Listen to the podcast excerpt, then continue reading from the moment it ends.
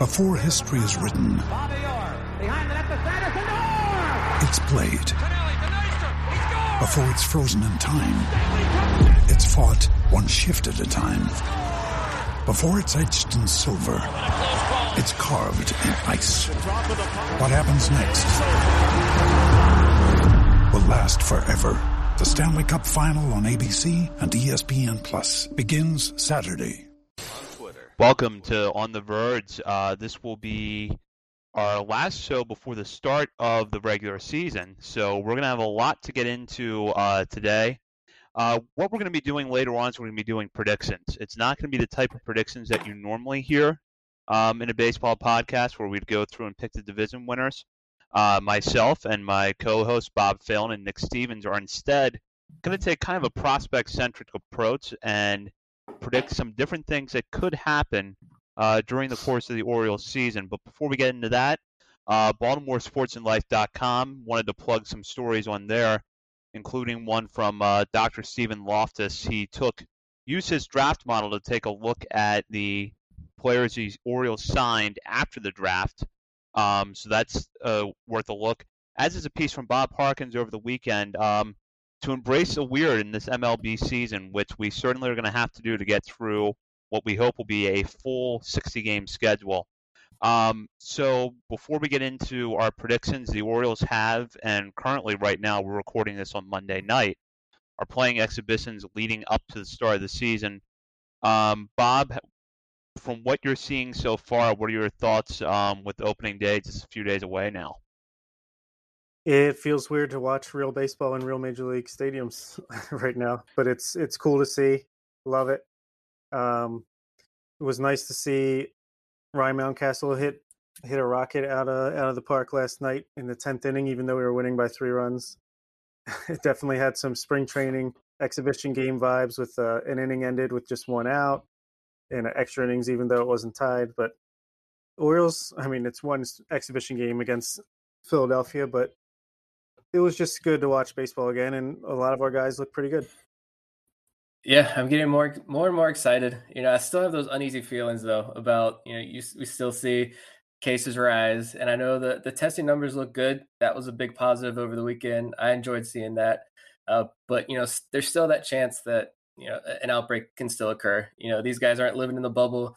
They're still, if you're on an extended home stretch, you know, you're still going about your business every day when you're outside the ballpark. Um, you know, you get on that plane and travel to I was going to say Toronto, but that's not going to be happening. Uh, you travel down to Florida or or somewhere, and you know someone has it. They're they're they're asymptomatic. You don't know, and suddenly you know you're on an airplane for a few hours, and, and then you've got a you got a real problem on your hands there. So uh, I'm still a little bit uneasy, but yeah, the same. Just seeing all the highlights, seeing all the talk on Twitter and social media. It's it's a lot of fun. People are excited. Um, we're bringing a little bit of normalcy back little weird, a little awkward at times, you know, whatever. But hey, it's baseball. It's here, and yeah, I, I love that Ryan Mountcastle home run last night. I didn't watch last night's game uh, yet. Uh, I got an easy day at work tomorrow, so I'll put those on the background. But hadn't watched that yet. But seeing that highlight on Twitter, like that, that got me pretty jacked up. Put him in the opening day lineup. That's all I'm gonna say. Yeah, for how weird that was, mainly in that it was a top of the tenth home run in a game where the Orioles were leading four to one. Mountcastle swing did look really good on that home run, so it got me a little bit excited too. Um, but yeah, like Nick said, you know, we hope for the best. Certainly, um, have to obviously the players have to proceed with caution, and we have to account for the fact that you know there's a possibility MLB is not going to get through the season. But for now, uh, it definitely gives us something to look forward to. The Orioles will open Friday, July 24th at Boston with a 7:30 game, um, and then their home opener will be on Wednesday, July 29th against the mighty Miami Marlins um, in the preview of the World Series. Uh, yeah, 2025 World Series. Yes. So about the Kumar Rocker Bowl. Exactly. yeah. So um, we're now going to get into, as I said, uh, the predictions part of this podcast. Um, mainly what we're going to focus on is some different scenarios that we think could happen during the season. Uh, most of them relate to prospects. Some of them don't, though. But these are just kind of some fun topics that we can uh, discuss and try the best we can to guess whether they're going to happen this year. all three of us wrote questions out in advance, um, so we've had some time to think of them, think them over. Um, and I'm going to start with Bob, who's going to read us some of his questions. All right. Um, something easy off the bat. Just which prospects or players that are prospect eligible do we think will get the most at bats, and also which pitchers that are prospect eligible will get the most innings pitched come the end of the year, whether that's 30 games or 60 games. Uh, let's start with you, Nick. Uh, I, am gonna go. I'm gonna go easy here. Uh, I tried to get like bold with this one, but I, I just can't. Um, I think with at bats, it's got to be Ryan Mountcastle. Uh, I don't see any other position player getting that much uh, playing time. At least these young prospects that are on the the within the player pool. Um, I think as far as innings pitch goes, if Dean Kremer had more AAA experience last season, I would probably say Kremer. Uh, but I think I'm going to go with Keegan Akin here as far as innings pitched. Uh, he's as as ready to go as you can be. Uh, I think I always think when I think of guys like Bruce Zimmerman and Keegan Akin, I always just think back to I think it was Eric Longenhagen on Fangraphs who called Bruce Zimmerman fully baked, and that's all I can think about when I think of Akin. He, he's fully baked. This is about as good as he's going to get. Uh, so hopefully we see him come up uh, soon after Ryan Mountcastle gets called up, which I think would be after a week or two into the season. But when you got your starting rotation, it's going to look like John Means, hopefully, if his arm comes back. Uh, but Wojciechowski, LeBlanc, Tommy Milone, Eshelman, Kohl Stewart, like you're going to need long man out of the pen. So I'm going to go with Akin. It's not bad choices. What about you, Zach? All right, so I'm going to go with Akin as well um, for all the reasons Nick said. I think even if the Orioles do start Akin out in a bullpen role, if that's where they need him when he first comes up, I could see him getting stretched out in the pen and getting starts later in the year. I'm going to go with a little bit more of a not a gray area because he is prospect eligible, but someone who actually is going to graduate quickly, and that's Austin Hays. I think he's going to get the most bats of a prospect eligible player. Um, we know about the injury history. He's had problems staying healthy over the course of his career, and I think that's why, even though he, you know, looked like he was fine when he came out, and reports since last night when he was hit on the knee by a pitch from Zack Wheeler um, have suggested that he is fine. We all are a little bit nervous about whether he's going to get hurt again, but I think if Hays stays healthy, he'll have the most at bats of any prospect eligible player, and my hopes for him coming into this year are pretty high, so I'm anxious to see what he does with them. So I'll go Hays with uh, Nick's choice, Mountcastle, coming in somewhere. Okay, that's I like that. Yeah, I, I agree with that. I think as long as he's healthy, and obviously he's shown in the recent past that he can't always stay that way. I think Hays will be the everyday center fielder, wind up with some of the most at bats on the team overall. I think also Andrew Velazquez might get some some run as a utility player if he beats out Pat Valaika and Dilson Herrera's of the world for in time for at bats. And as far as pitcher goes, I'll say Hunter Harvey will get enough play out of the bullpen to rack up innings. And I do think that we'll see Akin and Kremer and some of these prospect starters, but I think they'll be used more of like mop up duty or, you know, eased into things and not quite get enough starts to take the innings pitch lead. But another question I had will is uh, who will lead the team in home runs and how many will they have over 60 games? You know, this is a tough one. I went back and forth on this. I really wanted to pick Anthony Santander. I just don't know now that we know he did test positive coronavirus, and although it looks like he's, you know, he was playing uh, Monday night against the Nationals, he could get back in the lineup quickly. We don't know what the lasting effects of that are going to be, if any. So I'm going to go Renato Nunez. Um, I think he leads the team in home runs, and I'm going to say that he hits 16. Oh, I also had Renato Nunez, but I had 17. Um, I don't know why. I am going with 17. I think I think his three highest months he had 15 or 16. So that, that seems about right uh, when I was looking it up. Um, yeah, I think earlier reports of him working out at third base. I think the Orioles are going to try to get. I hope he doesn't play third base, but if he's working out there, you know the Orioles clearly want him in that lineup as much as possible. Um, I also like Santander, but yeah, same reason. We just don't know what the effects are going to be.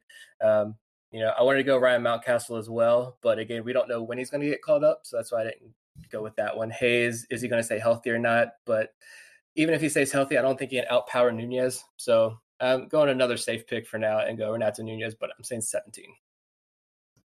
All right, that was that's definitely the favorite coming into this for me. I was leaning Renato Nunez just off the top of my head, but I'm going to go with the under the radar pick in Rio Ruiz.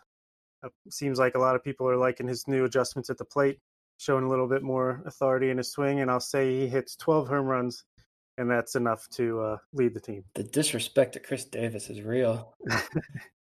well, we know he's going to hit 30, but other than him, of course. Uh, all right. How about who will be the most surprising player that we will see playing a game for the Orioles in 2020? Uh, Zach, you go first. You know, I'm going to go with this pick just because he's not someone I would. I, I wrote him up in the beginning of the year as someone that could debut, but I thought it might be a little bit of a stretch. I'm going to say Michael Baumann. I think Baumann is going to get a look at some point. Maybe it's out of the bullpen, but I think that if the Orioles view Baumann as someone that could be part of the rotation at some point in 2021, even if it's not until May or June, you want to get him as much of a look this year as you can. So maybe he appears in a taxi squad situation. Maybe there's a few injuries down the line. He looks good, um, you know, down in camp, so you bring him up. But I think Baumann flying under the radar a little bit among pitching prospects right now but I'm going to go ahead and go with him and say he gets you know, at least an appearance or two before the season ends. That'll be exciting. What about you, Nick? I think so. What I saw surprising, I went with a player who's not a prospect, but he is. He's not even a really a younger guy. He's been in the major. He's been in professional ball since 2011. But uh, Dilson Herrera is, is my pick, and I went surprising as in I think he's going to get some playing time. Um, he, he's only 26 years old, but like I said, he's been in professional ball since 2011. I think it was the Pirates he originally signed with as an international free agent. Uh, he spent all season last year eh, with the New York Mets in AAA, put up 54 extra base hits. He's a versatile guy. Uh, he was pretty hot during spring training. I liked watching him. He play multiple positions. So I think surprising, most surprising player to be Dilson Herrera in terms of um, he's probably going to see maybe 15 to 20 games worth of action, maybe hit a hot stretch, hit a few home runs keep him in the lineup a little bit longer, and then you know he'll, he'll be back to being Dilson Herrera, just a four A type guy. But I think we get a little bit of excitement out of him for a little bit. Yeah, I do think he's going to definitely see some playing time this year. That's a good call. I'm going to excite the fan base and say Adley Rutschman will be on a taxi squad during a road series and get into a game in the eighth or ninth inning on defense just because we ran out of catchers and it won't affect his prospect status or service time. So that's my cheap answer. Um, how about my last question is do you see any breakout stars coming from the alternate roster at Bowie, whether it be a prospect or just a guy who, you know, he he shows up halfway through the year because Mychal Givens was traded or there was an injury or COVID related issue and he just hits the cover off the ball or striking people out. Nick, who do you got? Yeah, I'm gonna go with Isaac Mattson. I think we mentioned him on the last show uh, a little bit there. Pitched across three levels last season: high A, double A, triple A. Um, 110 strikeouts in 73 innings, 1.01 WHIP, 184 batting average against, and all the reports after the Dylan Bundy trade said he was the most major league ready. I think he was the most surprising player that was put on, put in the player pool, uh, and so that was definitely a shock to see his name the Orioles are going to go through so many arms this year. We've already seen Tate, John Means. We've already seen these arm injuries pile up. I think they continue to pile up, even just small, kind of these sore arm or dead arm issues for a little bit. So Orioles are going to cycle through a lot of pitchers, and maybe Mattson um, can work as a sixth, seventh inning guy for a few a few innings here and see what he's got. So I think Nick read my mind because that's exactly my pick, and for pretty much every reason that Nick just mentioned, and just kind of build off of his last point. The Orioles are going to need a lot of arms this year. It's just inevitable in a 60-game season. Pitchers working through a different process to get ready for the season than normal. The Orioles are going to need help, and even if Mattson does not get an extended time period with the team, like let's say he doesn't even log a month or a month and a half with the team, I think that whatever he will get some major league time and given his numbers in the minor leagues, he certainly should be someone that we should watch closely if he does make it because that could easily be a bullpen piece in 2021. He has experience at AAA. He logged a lot of innings at AA last year. So Mattson is a guy that I expect we will see and that I think is going to surprise some people when he gets there. He's flown under the radar so far, but uh, three months from now, we might be looking at him. We might be talking about him in the context of someone that could help the team in 2021. Yeah, those are good picks, and I think you're going to see the most opportunity in the bullpen for the Orioles this year. But since the Orioles are thin on outfielders and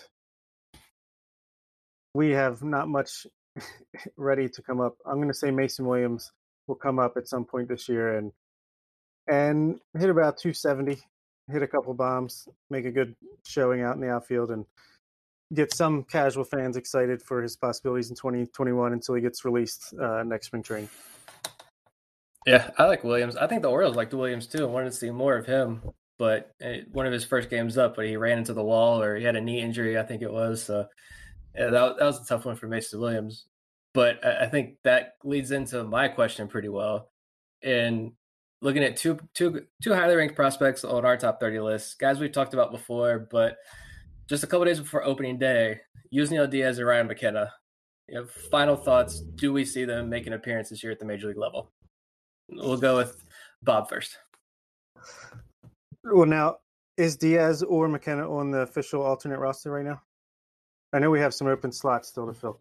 Diaz is on the in the okay. player pool, and McKenna's on the forty man. So he yeah. probably will be. Okay, I'll say that Diaz will not debut in 2020, just because I think they want to have him completely clean going into next year, so they can bring him up a few weeks into the season next year and get that extra year out of him. And I'll say McKenna does show up at some point towards the end of the year just to get some run. I don't think they see him as a as much of a valuable valuable piece that they need to really play too many games with his service time. So I think he'll come in and get a few at bats, play some defense, and uh, hopefully we do see both. But that's what I think.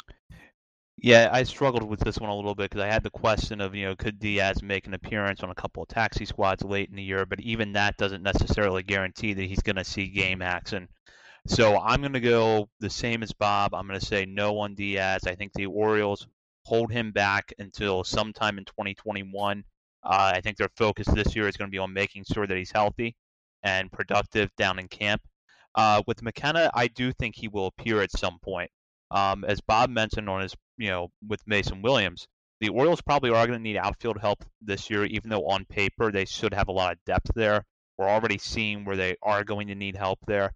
And I think if nothing else, McKenna could come on the roster and probably be an upgrade on defense over most of the players that are already there. He brings a lot of speed, so even if the bat is not fully there, even if you're not fully convinced that he's ready for major league pitching, there's at least two things he can do pretty well. And if you get him some at bats here and there, great. But otherwise, you know he's going to make the defense better, and you know he's going to bring an element of speed um, into the lineup. So I think McKenna, maybe we see him around the beginning, middle of September. He's on the roster for the last few weeks. Yeah, I, I like that. I think if we see McKenna, I think it's going to be pretty late, only because I, forgot all about this guy, and I was thinking about it after we recorded one of our other episodes. I don't think we've ever mentioned his name on the podcast, uh, Cedric Mullins. Um, he kind of, did he rob a home run last night and hit a home run last night? I saw. Yeah. Yep. So, I mean, he's another guy who I think the Orioles are still refusing to give up on just yet. Um, you know, I really liked what I saw out of him in Double A uh, last season. You know, we all know what happened when he was in the major league roster last year. His sub 100 batting average. Um, when he was down in Norfolk, he his body language was just terrible. He just looked like he did not want to be in the batter's box. But when he went to Double A, he was the old Cedric Mullins that I think a lot of people fell in love with so early on. Not saying he's ever going to pan out, but I think he did enough last night. He's got enough hype, previous hype behind him that I think the Orioles give him an extended look. They give Mason Williams an extended look. Um, hopefully, you know, Santander and Dwight Smith Jr come back healthy and they're ready to go. So I think McKenna will be very late, if at all. But yeah, I agree with you guys. I don't think we see Diaz at all. As much as I want to, as much as I think he's going to be probably one of the most talked about prospects next year. This is an early 2021 prediction, but yeah, not this year. Yeah, just to follow up on what you said, Nick. Um, Mullins did look really good in the game against Philadelphia on Sunday, and I'm curious to see if uh, you know any of the work that he has put in both in the minor leagues last year and then leading up to this season um, carries over and we see at least a little bit more productive hitter at the plate and then whatever look we get at him in center field this year, maybe the defensive uh, metrics suggest he's a better player than they did at the end of 2018 when he uh, replaced Adam Jones in center field. So I'm going to lead into my first question, which is actually based off of development that happened last season when John Means emerged out of nowhere, finished second in Rookie of the Year uh, voting. Um, and my question, and I'm going to start with Nick, is will an Oriole finish in the top three of Rookie of the Year voting this year? I Thought long and hard about this one, and I, as much as I want to say yes, I'm going to say no. Um, I'm still very, very high on Ryan Mountcastle. Uh, I'm so glad he hit that home run last night, and I'm so glad it just looked so beautiful. Um, I, I just don't know when he's going to get caught up again. I, you know, we don't know what Michael is going to do this year. It seems like he's going to be very cautious with these prospects. Um, and when you look around the rest of the American League, not even paying attention to the National League, which has some studs coming up, but just looking around the American League, you got Nate Pearson in Toronto, who I think is going to get a very early look in starting rotation. They've got some injuries piling up, so it looks like what is it a week you have to be on the major league or down in the minor minor leagues the, the player pool uh, before you can get that extra year of control. So I think Pearson will be up pretty soon and in that Toronto rotation. Luis Robert with the Chicago White Sox is just on another level. Um, he destroyed Orioles pitching against the Frederick Keys when he started off last year, um, and I think that was a preview of what's to come at the major league level with with Robert. Uh, the guy hits home runs flying on the ground, so I mean, there's literally nothing he can't do. Um, Jesus Luzardo in Oakland, I got down. Brendan McKay in Tampa Bay. I know he's. I think he tested positive for coronavirus. I'm not sure. He's been at least absent from camp, and they're not saying yet. But there's a lot of really good prospects coming up. Even a guy Nick Jo Adell. Yeah, Jo Adell. We don't know if eh, I've seen. I tried to find if Adell was going to make it or not. I think I saw some mixed reports of. He seems like another Ryan Mountcastle type. Is he going to come up or not? But if he makes the major league roster, yeah. Uh, Nick Madrigal with the White Sox. A lot of good names. So I'm just I'm going to say no, unfortunately. As well reasoned as that is, I'll say Austin Hays will slip in at number three in the vote just to give some Orioles fans some play. Maybe he hits like 280 with nine home runs and 20 RBIs, and uh, plays make some more highlight reel plays in the outfield. Maybe one of these big name guys disappoints a little bit this year, and a couple other just don't make their debut in time. So he's able to to just barely make this question answer a yes. You know, I, I went back and forth uh, about this a lot myself, and ultimately I'm going to go with no, just because I think the strength of the American League rookie class, like Nick said, is going to be strong this year, and all it's going to take is for two or three of those guys to perform anywhere close to expectation, and they're going to get votes. Um, if an Oriole does slip in, I think it will be Hays or Mountcastle. Um, I think Hays could be that guy where you look at the end of the year and he just has a little bit of balance of everything, right? The defense and the offense. Mountcastle, we know what he's capable of power wise. And I, if I were more confident that he was going to get close to a full season or a full season, I would expect he would just hit a lot of home runs and probably finish second or third in the voting. But as Nick said, we don't really know yet when he's going to come up. So I'm going to say for now, no, based mainly off of what I expect will be a strong rookie class. Although I will point this out that John Means finished ahead of Vladimir Guerrero Jr. and Eloy Jimenez in Rookie of the Year voting last year. So strange things can happen with prospects.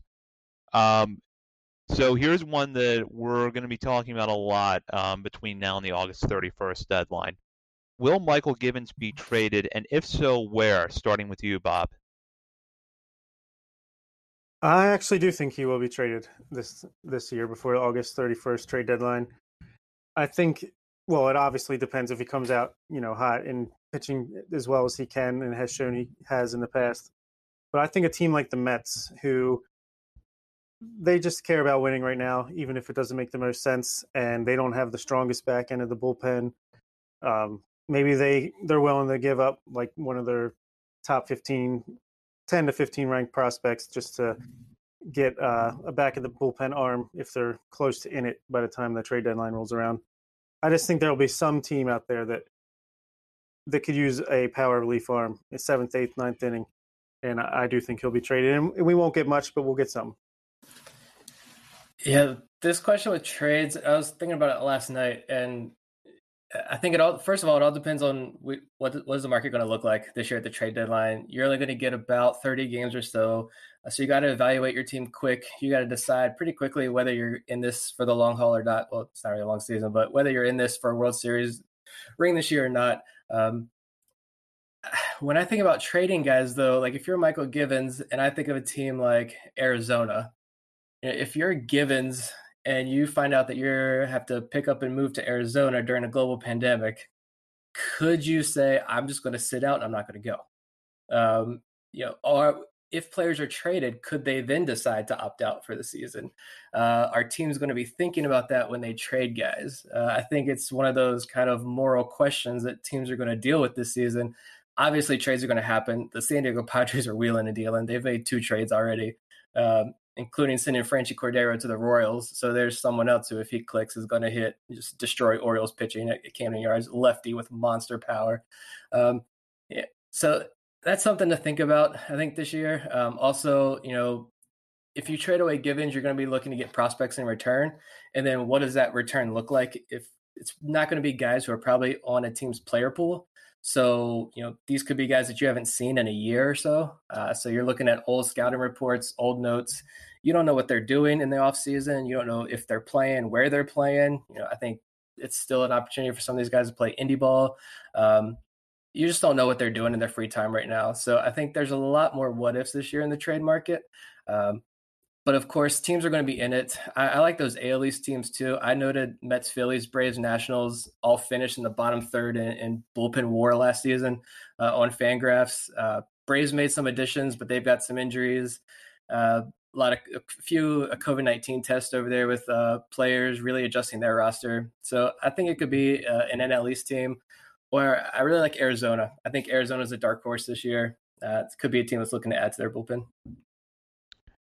I'm going to say that Givens does go, and I think he's going to stay on the East Coast. And I actually don't think he's going to be very going very far up I-95 to the Phillies. Um, we've heard the Phillies linked to him in the past. Um, it's kind of been speculated as a potential fit, but obviously it has not happened. Um, the Phillies have been operating in win mode or win now mode since the 2018 season ended. And I think that if they're anywhere close to a playoff spot, um, in mid to late August, they're going to be in buy mode. They got to try to cash in while they still have JT Realmuto there under contract because that's an open question about whether he'll be around uh, long term. You have Bryce Harper there this year. They have Andrew McCutchen healthy right now. So there's a chance for the Phillies to maybe leapfrog the Braves and the Nationals, two teams that I think, you know, I'm a little bit higher on coming into the season than the Phillies. I think they're going to take it, and I think that they're going to be a strong fit for Givens. Do I think that the Orioles might be better off waiting right now?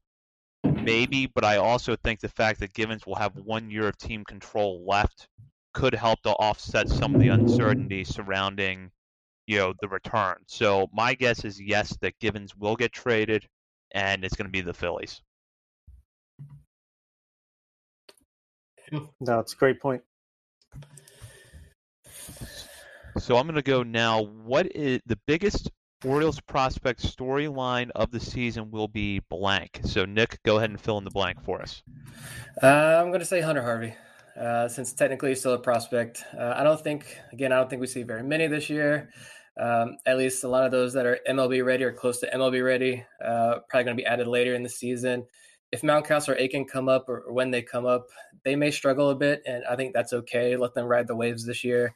Uh, I'm not too concerned if they struggle out of the gate. Uh, so I'm going to say Harvey just because, you know, he was drafted in 2013, which blows my mind every time I see that uh, when I'm looking up Hunter Harvey numbers and see that on his player page. It's seven years now. He's been in the big leagues and he just made his major league debut, but he was pretty filthy last year 98 mile an hour fastball.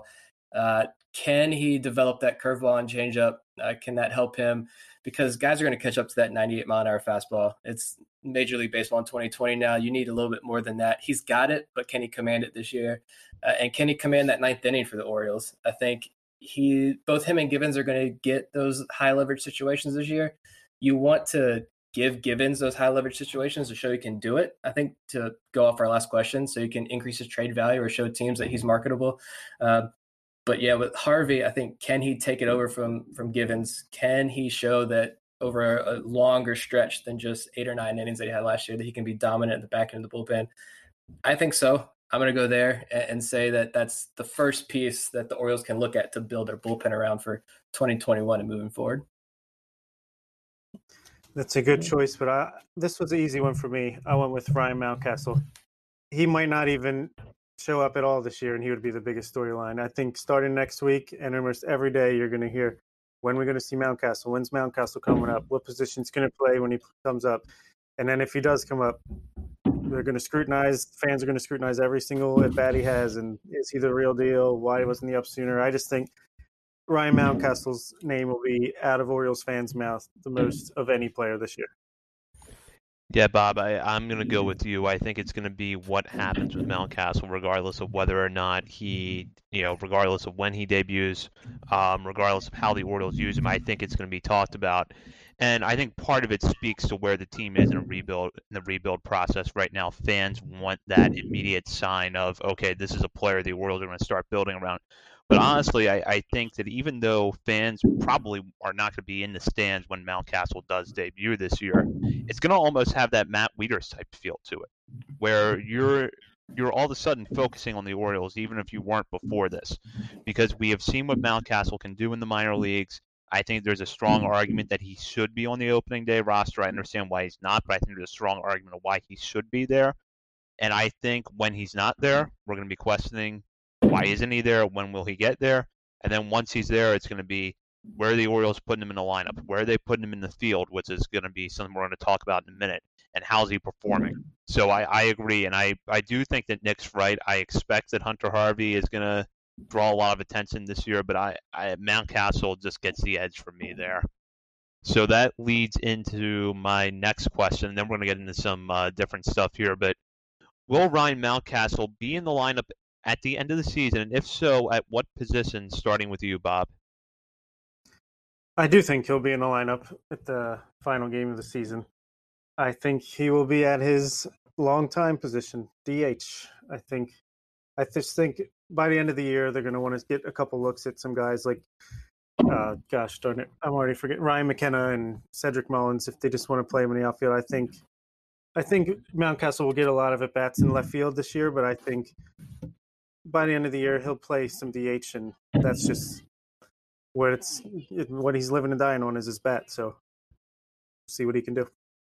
Yeah, that would be nice if he is just just sticking at first base DH now. Get him that time, but I think based on everything we've seen so far, I think yes, he will be in the starting lineup. Um, I would say by the end of August, he's going to be a regular in the starting lineup. Uh, best case scenario. And and I think it's going to be left field though. I think we'll probably see if Santander is healthy, probably him in right field, uh, which he, I think that's where he's starting tonight. I think I saw the lineup tweeted out. Um, we're recording during the game now. Uh, but I, I, think he maybe starts in right field. You got Hazen center. Uh, left field goes to whoever right now. Uh, and then once Mountcastle comes up, that's his job. I think the Orioles are going to try to give him as much time there as possible just to see if he can do it, add some more versatility. But ultimately, hopefully, opening day 2021, he's the starting first baseman or DH. But for now, left field. Yeah, I, I agree with Nick. I think that the Orioles are going to try to experiment as much as possible this year, especially as we get further into the, into the season. If, you know, 15, 20 games in, there are you know chances of you know contending or finishing even close to 500 or you know nil. Um, they're going to experiment, and I think that's going to be the perfect time to put Mountcastle in left field, even if you're not convinced that's where his long-term position is going to be. Um, and then look at it this way, like we've talked about with McKenna today. If McKenna is on the roster towards the end of the year, you always have that option of McKenna playing left field for the last six outs of the game. It's not optimal, but it is something you could do if you have a tight game and you want to give McKenna some at bats and get him a look in the field. McKenna comes in, he plays some left field, and then maybe Mountcastle moves over to first or he comes out of the game. Um, I suspect Mountcastle is going to get at bats at first base, DH, and left field, but my sense is that left field is going to be where he gets the most time. Uh, they'll stick with that until the end of the season, and then they're going to try to go into 2021 determining uh, between first base, DH, and left field. Um, so that does it for the questions that we wrote out ahead of time. But then Bob had a few pre-show that uh, he suggested, so I'm going to go with him now and uh, see what predictions we're going to make from here. I just figured we can run down the basic stuff real quick. Who do you, who do we think is going to be Orioles MVP, Orioles Cy Young, Orioles Rookie of the Year? Nothing too fancy, just to get it out of the way. But for myself, I'll just go first. I think MVP. I'll be optimistic and say Anthony Santander recovers quickly from his COVID nineteen case and picks up where he left off last year, even improves on it. Has a nice, well rounded season offensively, and stick him out in right field for as close to sixty games as you can for Cy Young. I believe I'm a believer in John Means. I think he's the real deal, but I think we might see a big bounce back from Alex Cobb. That might be an optimist to me, uh, trying to raise his trade value towards next season. But I think he's going to get his splitter going and have a nice year. And I think Austin Hays would be the obvious rookie of the year for me if Mountcastle doesn't get a ton of at bats. How about you, Nick? Yeah, I'm going to go Hayes with Orioles rookie of the year. Uh, I think that's it's a safe bet there. Opening day guy is going to be hitting at the top of the lineup. Uh, just pray, pray, pray he stays healthy. That's the one thing. I, I, saw that tweet last night of him getting beamed, and I was like, here we go already, day one. But hopefully that's behind him. He, he's going to be good. Um, for MVP, it's it's a tough one. I I want to say one last ride for Chris Davis. This is his year because it's 2020. Why not? But I'm going to go with Hanser Alberto. Um, he's the most fun guy to watch on this roster. He's he's the character on this team that everybody seems to love, uh, and he's a pretty darn good baseball player. I know when you. It seems like on our message boards over on BaltimoreSportsAndLife.com, uh, a lot of people aren't big fans of Alberto, and you just think about, well, five years from now, what's Alberto's role on the roster? Like, it doesn't matter. He's fun to watch right now. So I'm going to go Alberto as the team MVP. Um, He's going to hit 458 against lefties this year and take the crown. uh, for Cy Young, I, I want to go Hunter Harvey there as he takes over the closer duties, but I'm going to say I'm going to go Alex Cobb as well. I'm going to be optimistic too. Uh, just there, he's got to put something together here for us, uh, salvage something out of that contract. Uh, if we move him, great. If not, you know, I think I enjoyed watching him pitch when he was with Tampa Bay. And he's someone who I was excited that the Orioles grabbed when they did sign him, even though it was for uh, way more money than it should have been. But hopefully, just for his sake, as, as a future baseball player, I, I, hope he succeeds, has a great year. Uh, rookie of the year, I'm going to go with Austin Hays as well. Um, part of it is the uncertainty surrounding, you know, when Mountcastle will make the majors. But uh, as I mentioned earlier, I think that balance of offense and defense is going to be there a little bit more with Hays. Um, so he would be my guy for rookie of the year. MVP, I, have gone back and forth on this. I almost actually went with Hayes in both spots, but that might be a little optimistic right now. So I'm going to go with Nick's pick. I'm going to go with Hanser Alberto. I loved what I saw from Alberto last year. And I know that we do get into that discussion a lot of what is his role five years from now.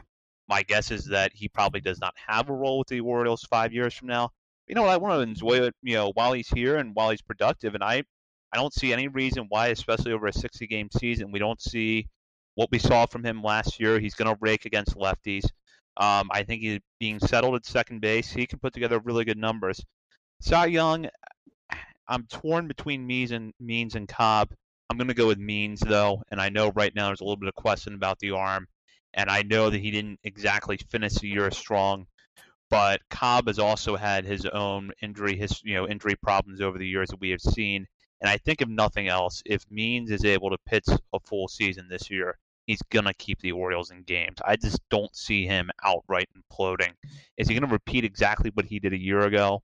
No, but I think he'll keep the team in games, and he'll be the guy that every five days, you know, can go out there and is at least gonna keep the score close enough that the you know the bats come around. The Orioles have a shot of winning. I think Cobb can do something similar, but again, can he stay healthy? And that's just the one big question mark I have with him. So I'm going to go Means for Cy Young, Alberto for MVP, and Hays for Rookie of the Year.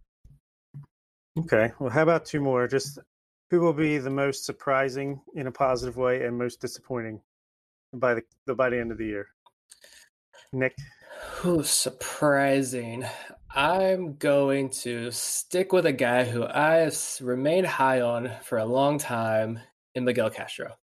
Um, I wrote up an article. Nice. I have to pull it up, but I wrote up an article a couple of weeks ago, and I looked at three specific pitches uh, that I, I, think Orioles should see a lot more of this year. And one of them was Branden Kline, one of them was Miguel Castro, uh, uh and I can't remember the, the, Dylan Tate, the Dylan Tate pitch. Um, those three guys had pitches who they didn't pitches that they didn't really use a lot that I think could enhance their repertoire a little bit. And I, I love Miguel's Castro slider. Uh, he had a hot stretch at the end of the year. Um, maybe it's just more false hope with him, but uh, we'll see. Uh, I think that's going to be the most pleasant surprise. Uh, disappointment. I think this is honestly, when I think about this more and more, I think that even after all the, the off-season work, I, I wondering if Chance Sisco can still improve. And but based on his track record, I would say if I if I had to place a bet right now, I would say Chance Sisco kind of falters uh, a little bit, uh, and this is kind of pretty much the end of him in an Orioles uniform. He he might stick around. Uh, just because he's the veteran. I think Pedro Severino is a free agent after this year. I think his contract is up. So he they probably won't bring him back. But I think Chance Sisco sticks around kind of and becomes kind of like that Austin Wynns, just that guy that's always there. I don't know why, but he's always there. Um, so I, I, think it's going to be a, a, disappointing year for Chance Sisco. Chance is going to roll snake eyes. All right, what about you, Zach? So I'm going to go with Tanner Scott for surprise, and I talked about this a little bit on our last show, and I, you know, mentioned that I think that you would feel better about the Orioles going into 2021 if you saw healthy and productive years from Tanner Scott and Hunter Harvey. Um, Scott's ceiling is really high. We've known that for a long time. Um, I'm just going to go ahead and say that this is a year where we start to see better command overall, and especially better command with the fastball. Um, and I know it's just one at bat, but I absolutely loved his approach against Bryce Harper uh, when the Orioles played the Phillies on Sunday. I think over a shortened season, he's going to put up uh, good numbers, and hopefully, we're going to start to see him really turn the corner and be a productive reliever going forward. As for the biggest disappointment, um, you know, people might say this is relative because of where the Orioles' expectations are. But I, I think I'm going to go with Nick. I think I'm going to go with Chance Sisco. It's not so much that I think Sisco is going to collapse but it's almost that feeling that if Sisco does not have a good year, it's going to go a little bit more notice because you know Adley Rutschman's getting close for the major leagues. We've been hearing about Sisco for years. Um, if the bat doesn't quite come around, he and Wynns might be the placeholders until Rutschman gets to the major leagues. Um, I hope the bat does come around, but if it doesn't, I think you're going to look at him as kind of you're going to start to kind of see the time frame and the patience with him narrow uh, even more than it has. All right. Uh, I'm also going to go with a relief pitcher for my pleasant surprise. So one of us is bound to be right on this. Uh, I'm going with Cody Carroll, the guy we acquired in the Zach Britton trade from the Yankees. He came over. He had a dominant season that year in the minor leagues, high 90s fastball. I think he was hurt all last last year, and then was just trying to come back in the spring. And I think if anybody was benefited by the delay of the season, it might be him. He was able to get a little more time to get healthy seems like he's impressing now back in summer camp, and I think he he might not start with the year with the team, although with 30 man roster, I think there's a chance he does. But I think at some point he's going to get up there and show why we traded for him and have some uh, good value in the middle to back end of the bullpen. And for my disappointment, I'm going to go with Renato Nunez. I just think a guy who's a pure DH and who kind of came out of nowhere with his power spike and hitting last year. I just think there's a chance if if the hit the hit tool's not there or if the power wanes at all. Last year we had that super bouncy ball uh, to help him out. I just think that there's not too much value left over if he if he can't hit as well as he did last year. So that's that's where I'm at. And that's all I got. Cody Carroll's a good pick. I really like that. He put up great numbers in the Arizona Fall League. And so yeah, that's right. I think there's still a lot of value to be had in that Zach Britton trade uh, with Carroll and Dylan Tate, especially now that Tate's a reliever. So hopefully that works out.